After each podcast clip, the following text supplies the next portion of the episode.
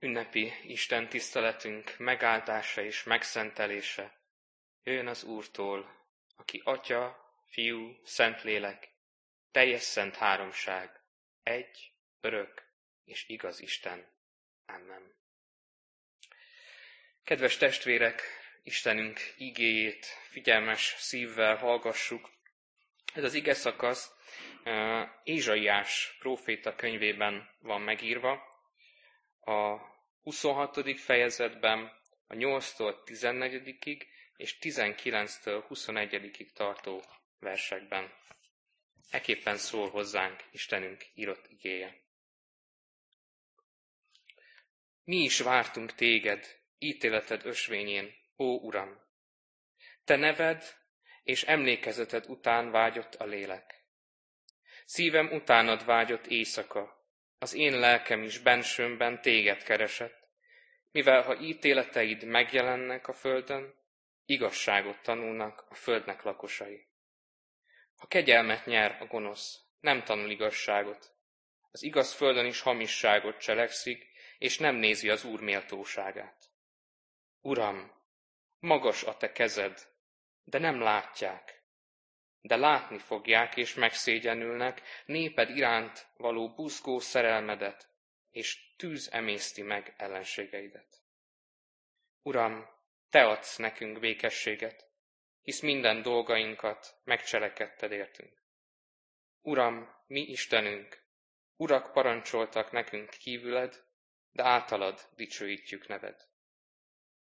A meghaltak nem élnek, az árnyak nem kelnek föl, ezért látogatád meg, és veszíted el őket, és eltörléd emlékezetüket. Megelevenednek halottaid, és holtestein fölkelnek. Serkenjenek, serkenjetek föl, és énekeljetek, akik a porban lakoztok. Mert harmatod az élet harmata, és visszaadja a föld az árnyakat. Menj be népem, menj be szobáidba, és zárd be ajtudat utánad, és rejtsd el magad rövid szempillantásig, míg elmúlik a bús harag.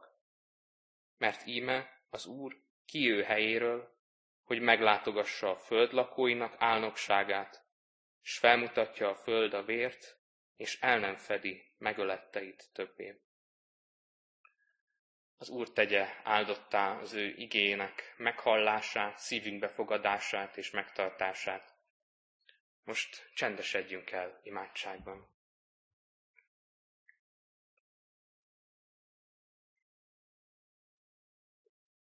Fenséges Istenünk, kemények a te szavaid, de mégis hatalmas kegyelmet hordoznak.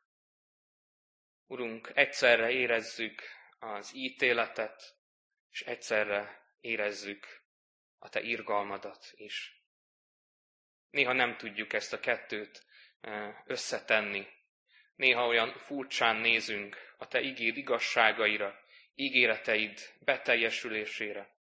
És néha furcsán nézünk a reménységes dolgokra is, az evangéliumi dolgokra is. Urunk, néha azt érezzük, hogy nem érdemeljük meg a büntetést, a feddést, de azt is látjuk, hogy nem érdemeljük meg a kegyelmedet sem. Mégis te a te kegyelmedet akarod hirdetni. Urunk, ebből az igéből is a két vélemény elhangzik, hogy, hogy nincs feltámadás, ezt mondják az emberek, ezt mondja a világ, de te erre azt mondod, hogy igenis, életre kelnek a halottak. Urunk, köszönjük, hogy most te is életre akarsz kelteni bennünket. A kőszívet, amely eh, halott önmagában, emberileg, te életre akarod kelteni, hús szívé akarod tenni, új szívet akarsz nekünk adni, Urunk. Kérjük tőled ezt az új szívet, mert csak ez tud dobogni, érted, másokért, a te dicsőségedre. Urunk Istenünk, küld most szent lelkedet, aki valóban a világosság igéjét mutatja meg számunkra. Kérünk téged, hogy hogy elménket, értelmünket, lelkünket te készítsd föl a veled való találkozásra. Add, hogy teljesen odaadjuk neked magunkat. Hogy tudjuk Pálapostól együtt mondani, hogy élek többé nem én, hanem él bennem a Krisztus. Ezért kérünk, Urunk Istenünk, hogy Jézus érdeméért légy velünk lelked által, és hallgass meg imádságunkat. Amen. Hallgassuk meg Istenünk írott igéjét, ami alapján most szent lelkének segítségű hívásával az üzenetét szeretném hirdetni mindjájunknak. Ez az ige szakasz a korintusbeliekhez írott első levélben van megírva, a 15. fejezet 17-től 26-ig tartó verseiben. Eképpen. Ha pedig Krisztus nem támad föl, semmit sem ér a ti hitetek, még bűneitekben vagytok. Sőt, akkor azok is elvesztek, akik Krisztusban hunytak el. Ha csak ebben az életben reménykedünk Krisztusban, minden embernél nyomorultabbak vagyunk. Ám de Krisztus föltámadt a halottak közül, mint az elhunytak zsengéje. Mivel ember által van a halál, ember által van a halottak föltámadása is. Mert ahogyan Ádámban mindjájan meghalnak, úgy Krisztusban is mindjájan életre kelnek. Mindenki a maga rendje szerint. Első zsengeként támad fel Krisztus, azután az ő eljövetelekor következnek azok, akik a Krisztuséi. Azután jön a vég, amikor átadja az uralmat az Istennek és Atyának, amikor eltöröl minden fejedelemséget, minden hatalmat és erőt. Mert addig kell uralkodnia, míg lába alá nem beti valamennyi ellenségét. Mint utolsó ellenség töröltetik el a halál.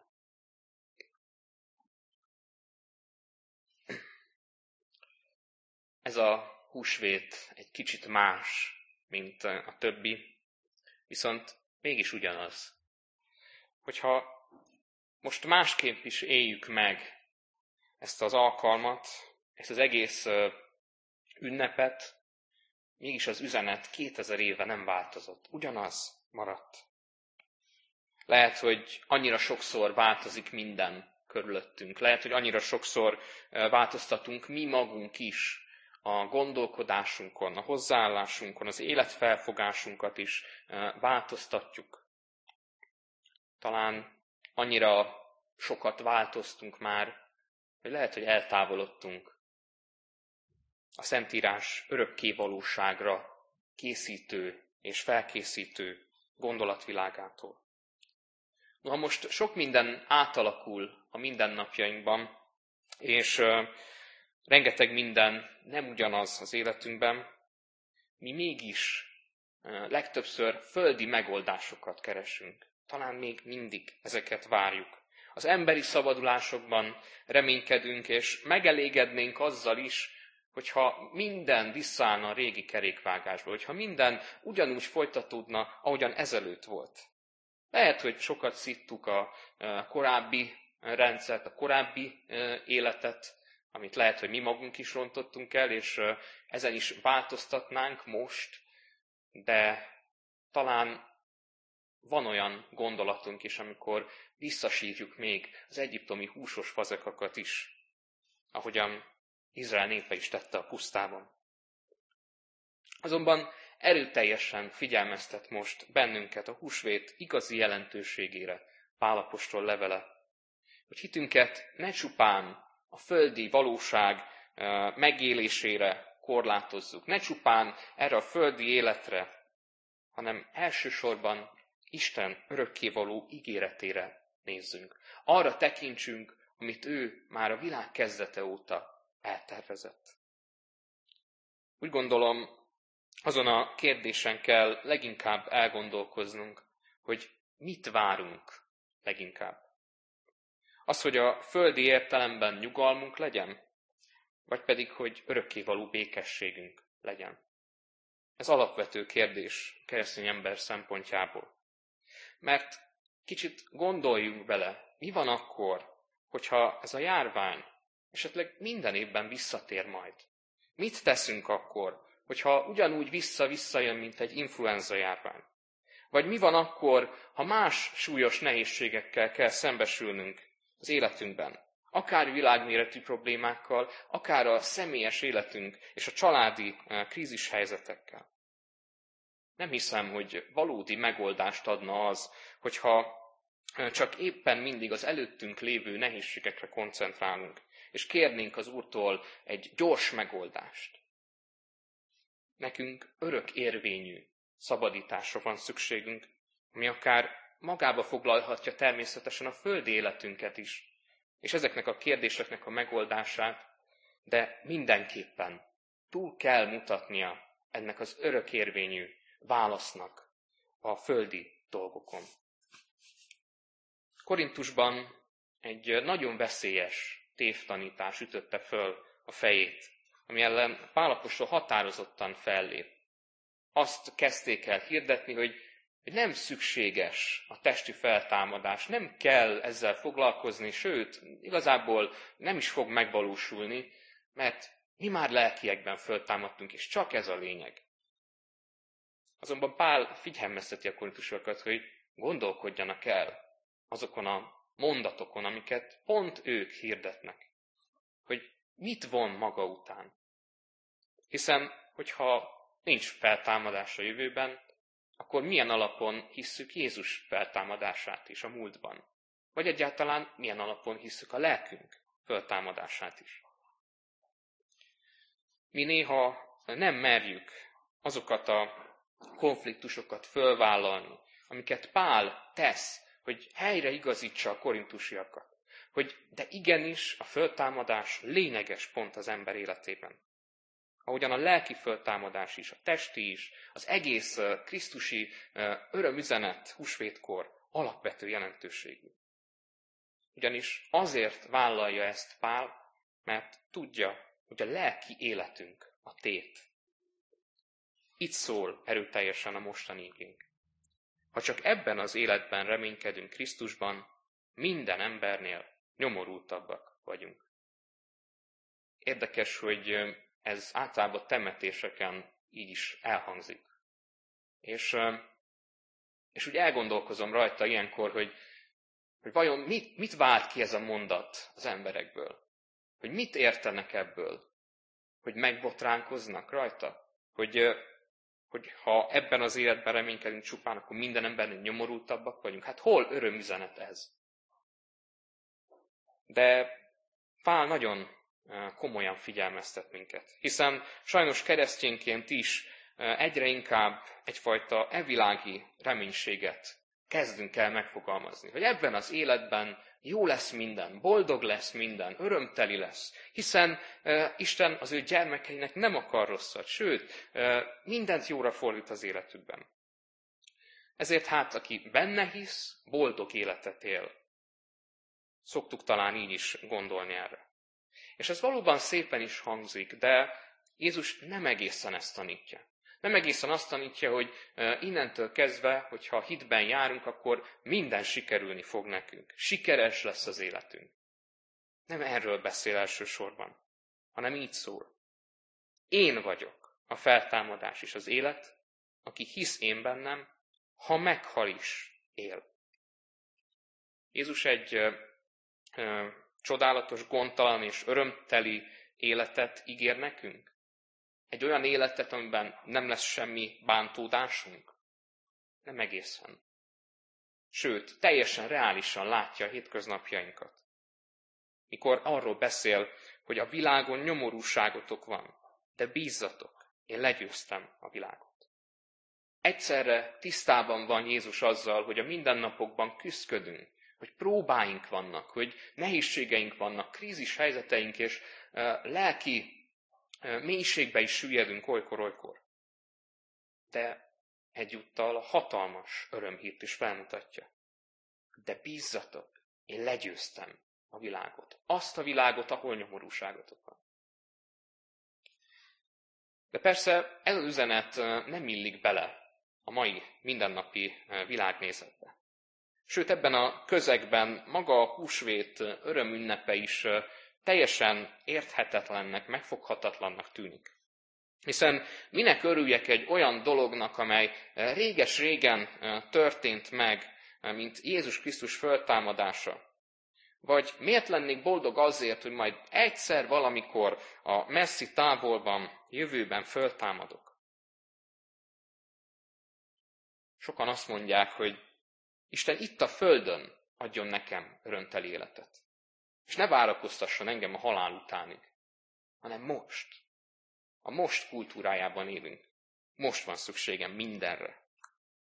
Azonban Jézus Krisztus feltámadásának evangéliuma nem korlátozódhat le a földi életre. Jézus most is jelen van közöttünk, de nem elégszik meg azzal, hogy nekünk pillanatnyi megoldásokat adjon.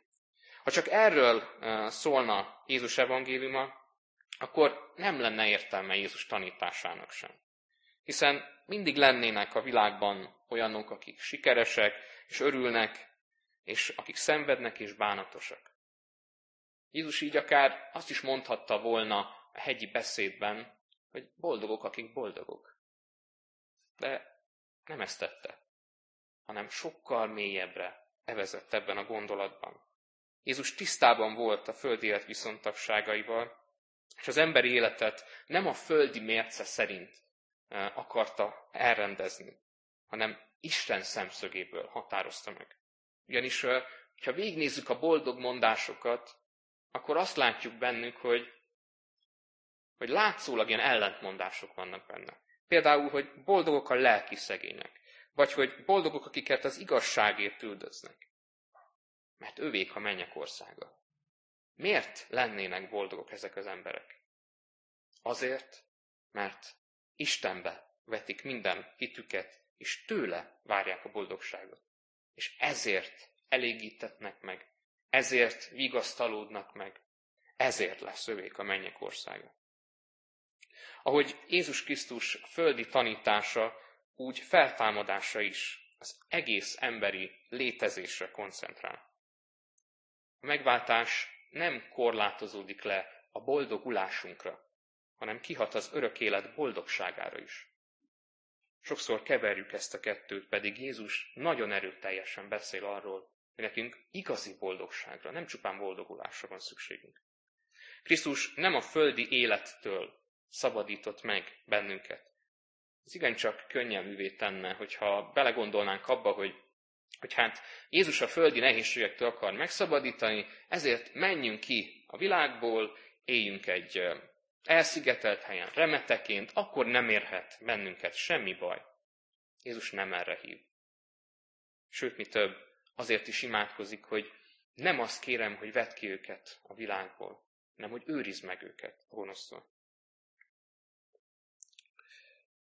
Jézus a bűn rabságából és az örök halából mentett meg bennünket. Ez rendkívül fontos, hiszen jóval nagyobb és súlyosabb dolog, hogyha az örökké valóságra nézve van üdvösségünk. Nem csupán a rövid földi tartózkodásunk idejére szól egy-egy evangélium üzenet. Pál nagyon jól összegzi azt, hogy miként kell a földi életünkre és a mennyei dolgokra tekintenünk. Így mondja, ha tehát föltámadtatok Krisztussal, azokat keressétek, amik odafent vannak, ahol Krisztus van, aki Isten jobbján ül. Az odafent valókkal törődjetek, ne a földiekkel. Mert meghaltatok, és a ti életetek el van rejtve Krisztussal együtt Istenben. Az örökkévaló életünk itt a Földön lehet, hogy elrejtett formában van jelen, és nem mindig vesszük észre, de ott van Krisztusban. Ha valóban Krisztusban vagyunk, akkor ezt az elrejtett életet eh, bizonyosítja meg számunkra Isten szent lelke. És az apostol itt elsősorban a lelki föltámadásról is beszél.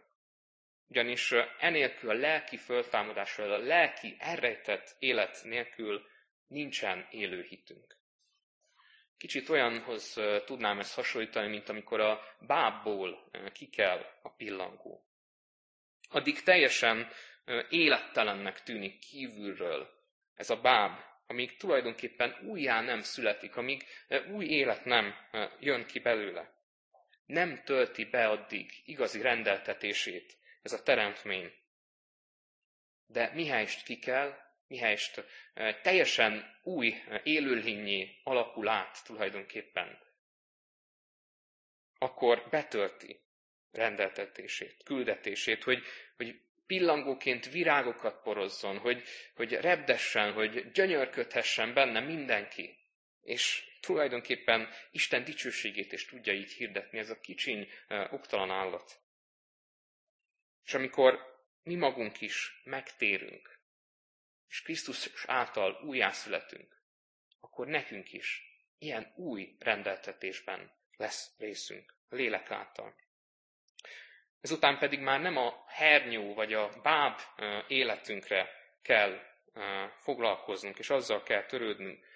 Nem az óemberünket kell visszasiratnunk mindig, hogy de jó volt, amikor még ezt és azt megtehettem. Valójában nem tehettem meg, mert a bűn rabláncon tartott engem.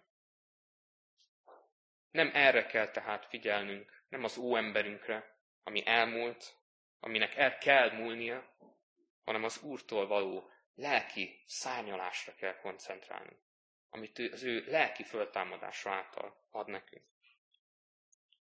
De az ige még tovább magyarázza nekünk a húsvét értelmét. És ez alapján kérdezhetjük, hogy hogyan higgyünk akkor helyesen a föltámadásban, Krisztus föltámadásában is.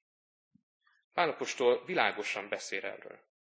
Krisztus föltámadta halottak közül, mint az elhunytak zsengéje. Jézus feltámadása nem egy elszigetelt, nem egy spirituális vagy teológiai síkon mozgó dolog csupán.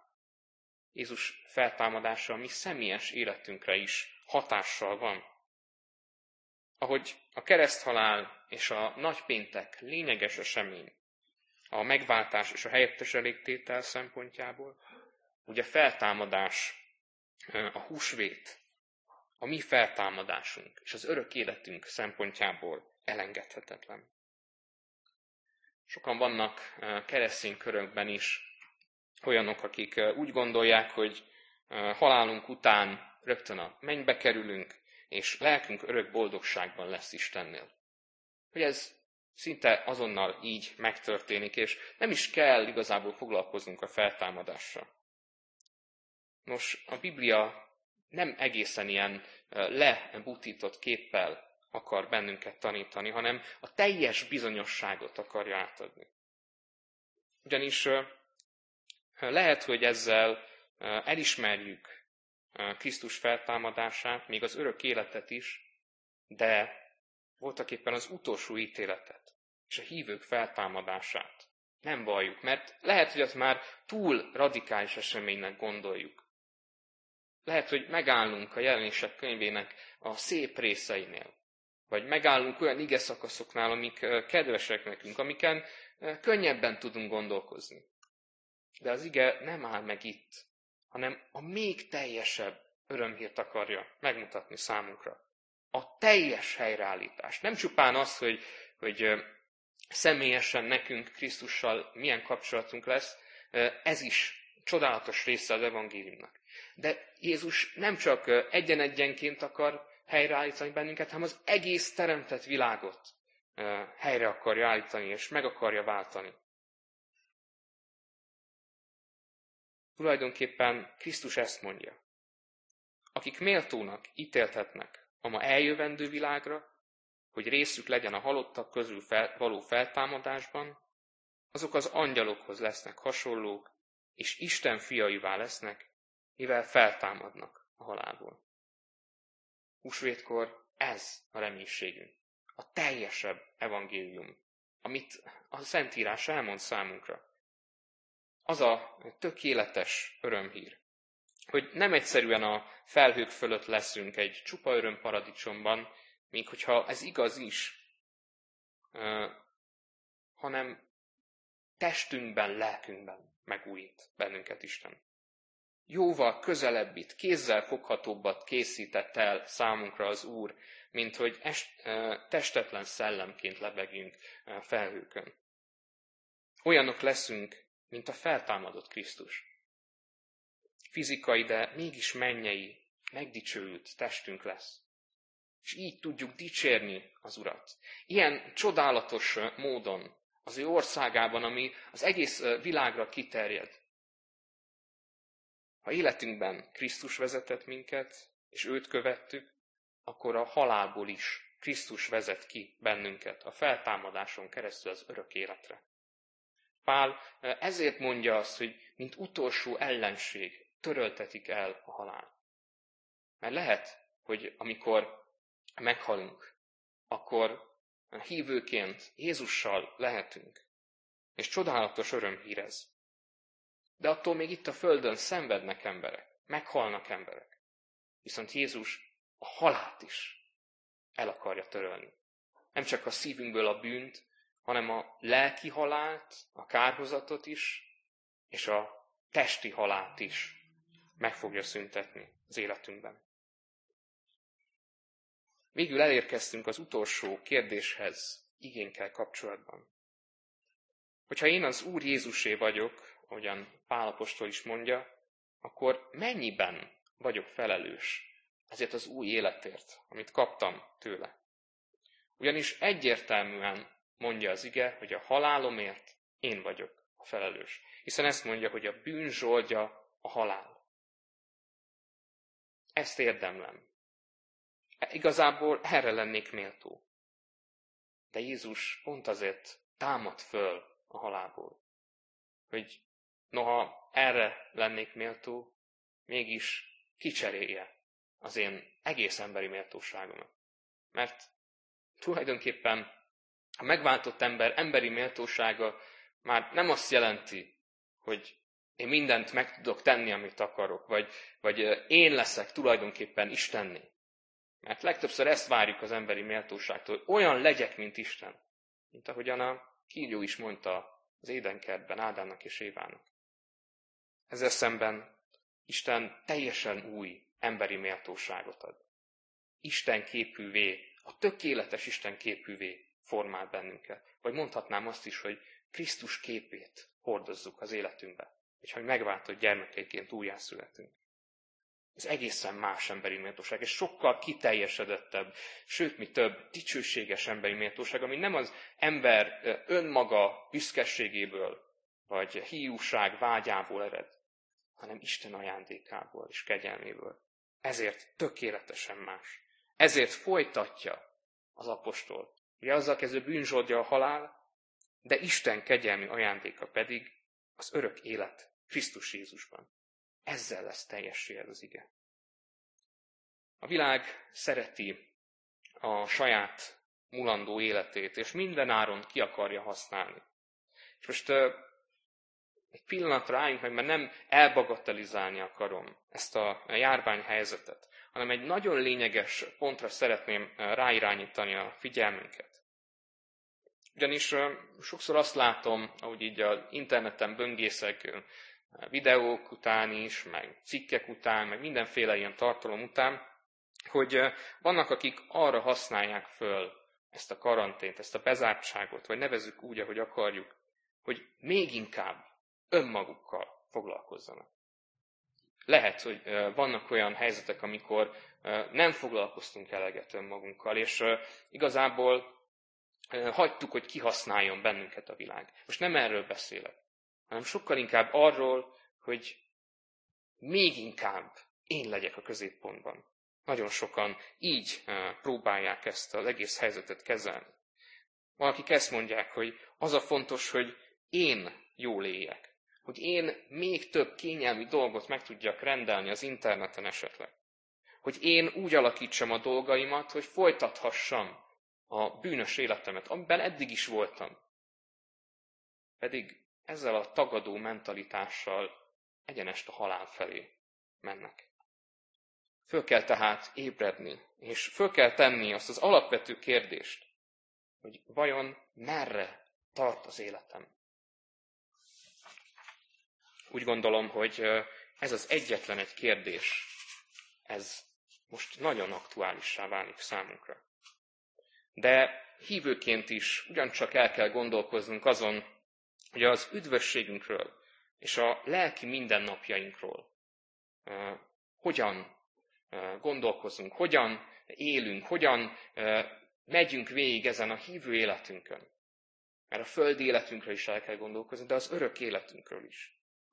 Mi Isten gyermekeiként szeretjük-e az Úrtól kapott örök életünket? Minden áron ragaszkodunk el Krisztushoz és az ő ígéreteihez. És ahhoz a küldetéshez, amit tőle kapunk. Elengedhetetlen számunkra. Vagy pedig mellékes dolognak tartjuk. Mint ahogy Korintusban is mellékes dolognak tartották a testi feltámadást. Kicsit elspiritualizálták a dolgokat. Keresztényként legyen földi életünk alapvetően meghatározó része az örök életünk, ami a feltámadáskor lesz nyilvánvalóvá. A feltámadáskor csak egyszerűen minden napvilágra kerül. Az, hogy én hogyan éltem, hogy a másik ember hogyan élt, hogy én Krisztusban éltem, vagy Krisztus nélkül éltem, minden napvilágra kerül, és, és a jelenések könyvének a lényege is az, hogy föllibben a fátyol, lehull a lepel, a függöny elgördül. Ez egy színházi kép. Hogyan éltem az életem drámáját? Kicsit így is lehet ezt felfogni. Isten előre jól megkomponált műalkotása a világ. Mi hogyan veszünk ebben részt? Ez is egy fontos kérdés lehet akár. Krisztus feltámadása a mi feltámadásunk, biztos záloga. Ezt mondja a Heidelbergi KT is. Hogyha biztosak vagyunk benne, akkor a húsvéti örömhír nem csak nekünk kell, hogy szóljon, hanem azt nekünk is szólnunk kell. Krisztus feltámadása nem egy mindennapi üzenet, amit, ami úgy egyszerűen csak egy ilyen hétköznapi, jól megszokott dologgá vált az életünkben. Isten teljes győzelmének, történelmi ténye és örömhíre a feltámadás. Mi egy történelmi tényként hirdetjük ezt az eseményt. Nem egyszerűen egy dogmát, vagy egy tanítást, hogy hát Krisztus föltámadt, hanem ez, ez valóságos. Ahogyan mondjuk is, hogy, hogy valóban föltámadt. És a mi testi föltámadásunk is egy történelmi esemény. Csak még előttünk áll. Elgondolkoztam ezen az egészen, hogy milyen érdekes, hogy rögtön elfogadjuk a tudományos világ erőjelzéseit. Feltétel nélkül elhisszük, amiket hallunk a tévéből, vagy olvasunk akár tudományos szaklapokban, hogy majd az ember eljut 2035-re a Marsra, vagy hamarosan akár mamutokat tudunk klónozni, ilyet is olvastam egyszer, vagy hogy a nap majd körülbelül 5 milliárd év múlva megsemmisül. Feltétel nélkül elhisszük ezeket az állításokat. Pedig valójában mind hipotetikus és bizonyítatlan dolgok. Viszont a kereszténység 2000 éves evangéliuma, szemtanúk hiteles beszámolója, amit számos történeti forrás is alátámaszt. És maga a hitünk is bizonyít. És ez azért lehetünk olyan biztosak a testünk föltámadásában is, mert az a Jézus, aki egykor hatalmas módon megcselekedte, velünk is meg fogja ezt cselekedni, mert megígérte nekünk. Pálapostól szavai most húsvétkor bátorítanak igazán, hogy egészen másképp lássuk a földi pályafutásunkat. És az örökké valóságra tekintve teljesedjenek ki a mindennapjaink, a földi mindennapjaink. Ezt mondja az ige, azt az életet pedig, amelyet most testben élek, az Isten fiában való hitben élem, aki szeretett engem, és önmagát adta értem. Így legyen. Amen. Most egy csendes percben vigyük az Úr elé könyörgésünket, egész látásmódunkat, lelkünket, hogy tőle kérjük a teljes helyreállítást és az új életet.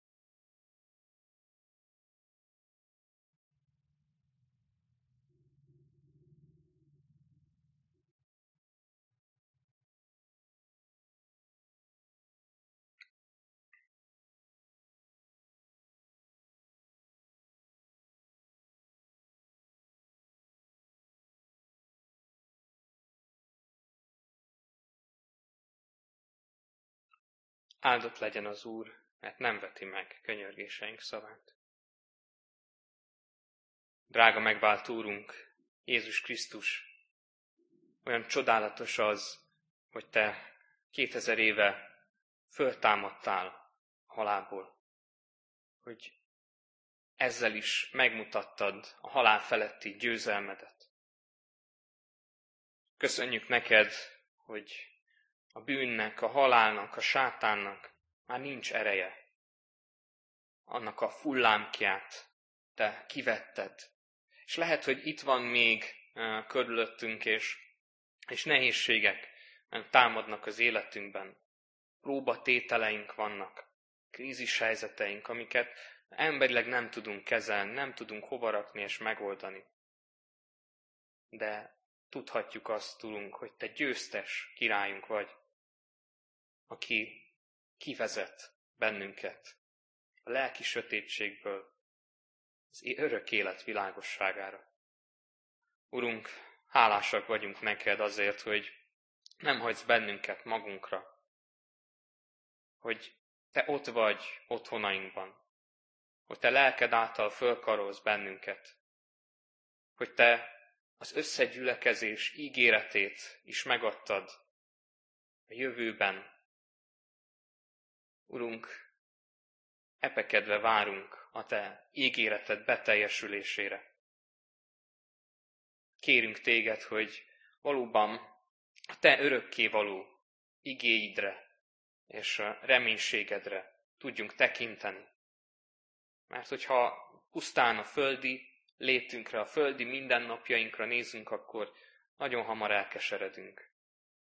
De kérünk, Urunk, hogy emelt föl a fejünket. Hogy fölfelé is tekintsünk, hogy lássuk azt, hogy Te ott vagy előttünk. Sőt, mi több, már a lábunk előtt is a Te igéd világosságát, mint mécseseket gyújtogatod, hogy végre észrevegyük, hogy Te előttünk jársz. Mindig lássuk a Te lábnyomodat. Urunk Istenünk, elét hozzuk egész gyülekezetünket.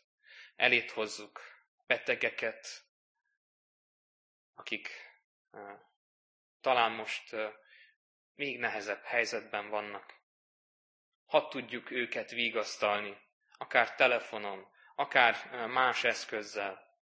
Ha tudjuk hirdetni nekik, hogy te szabadító és gyógyító Isten vagy, aki, ha neked kedves, meg tudod és meg is akarod őket szabadítani testi-lelki problémáikból. De Urunk, hadd kérjük tőled leginkább a lelki feltámadást, a lelki újjászületést, ami a szívekben kezdődik. Hiszen te magad is, amikor gyógyítottál, akkor először az emberi szívet gyógyítottad meg.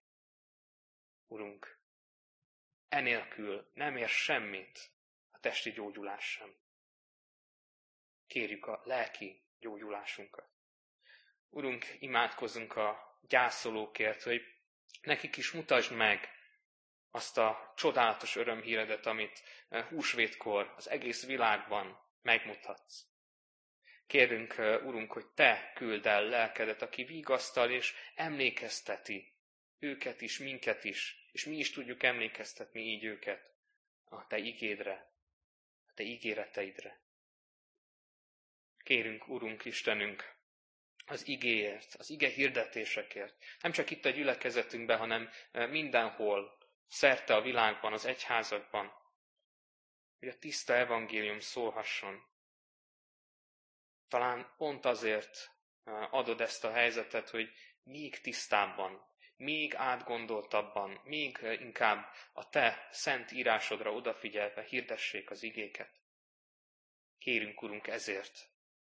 És kérünk azért is, hogy a mi szívünkben is ez a tiszta ige beleszóljon. Kérünk, Urunk, országunkért, népünkért, vezetőinkért, hogy, hogy bölcs döntéseket hozzanak. Kérünk téged, Urunk, hogy ők is tudjanak az örökké valóságra kitekinteni. nem mindig csak egy-egy következő lépést lássanak előre, hanem lássák meg benned azt, hogy neked terved van ezzel az világgal, és ezzel a néppel is.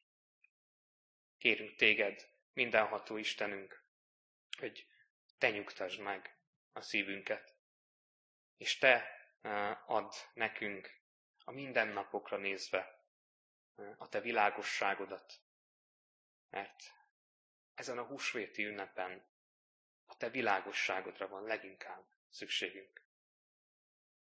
Köszönjük, hogy te lelked által velünk vagy, és eltöltesz bennünket, és a ígéreted van arról is, hogy a világ végezetéig velünk vagy.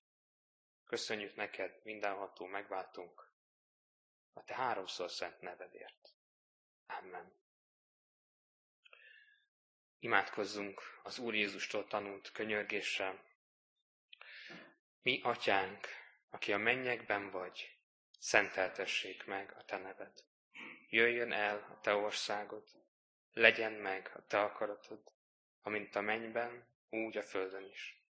Mindennapi kenyerünket add meg nékünk ma, és bocsásd meg védkeinket, miképpen mi is megbocsátunk az ellenünk védkezőknek.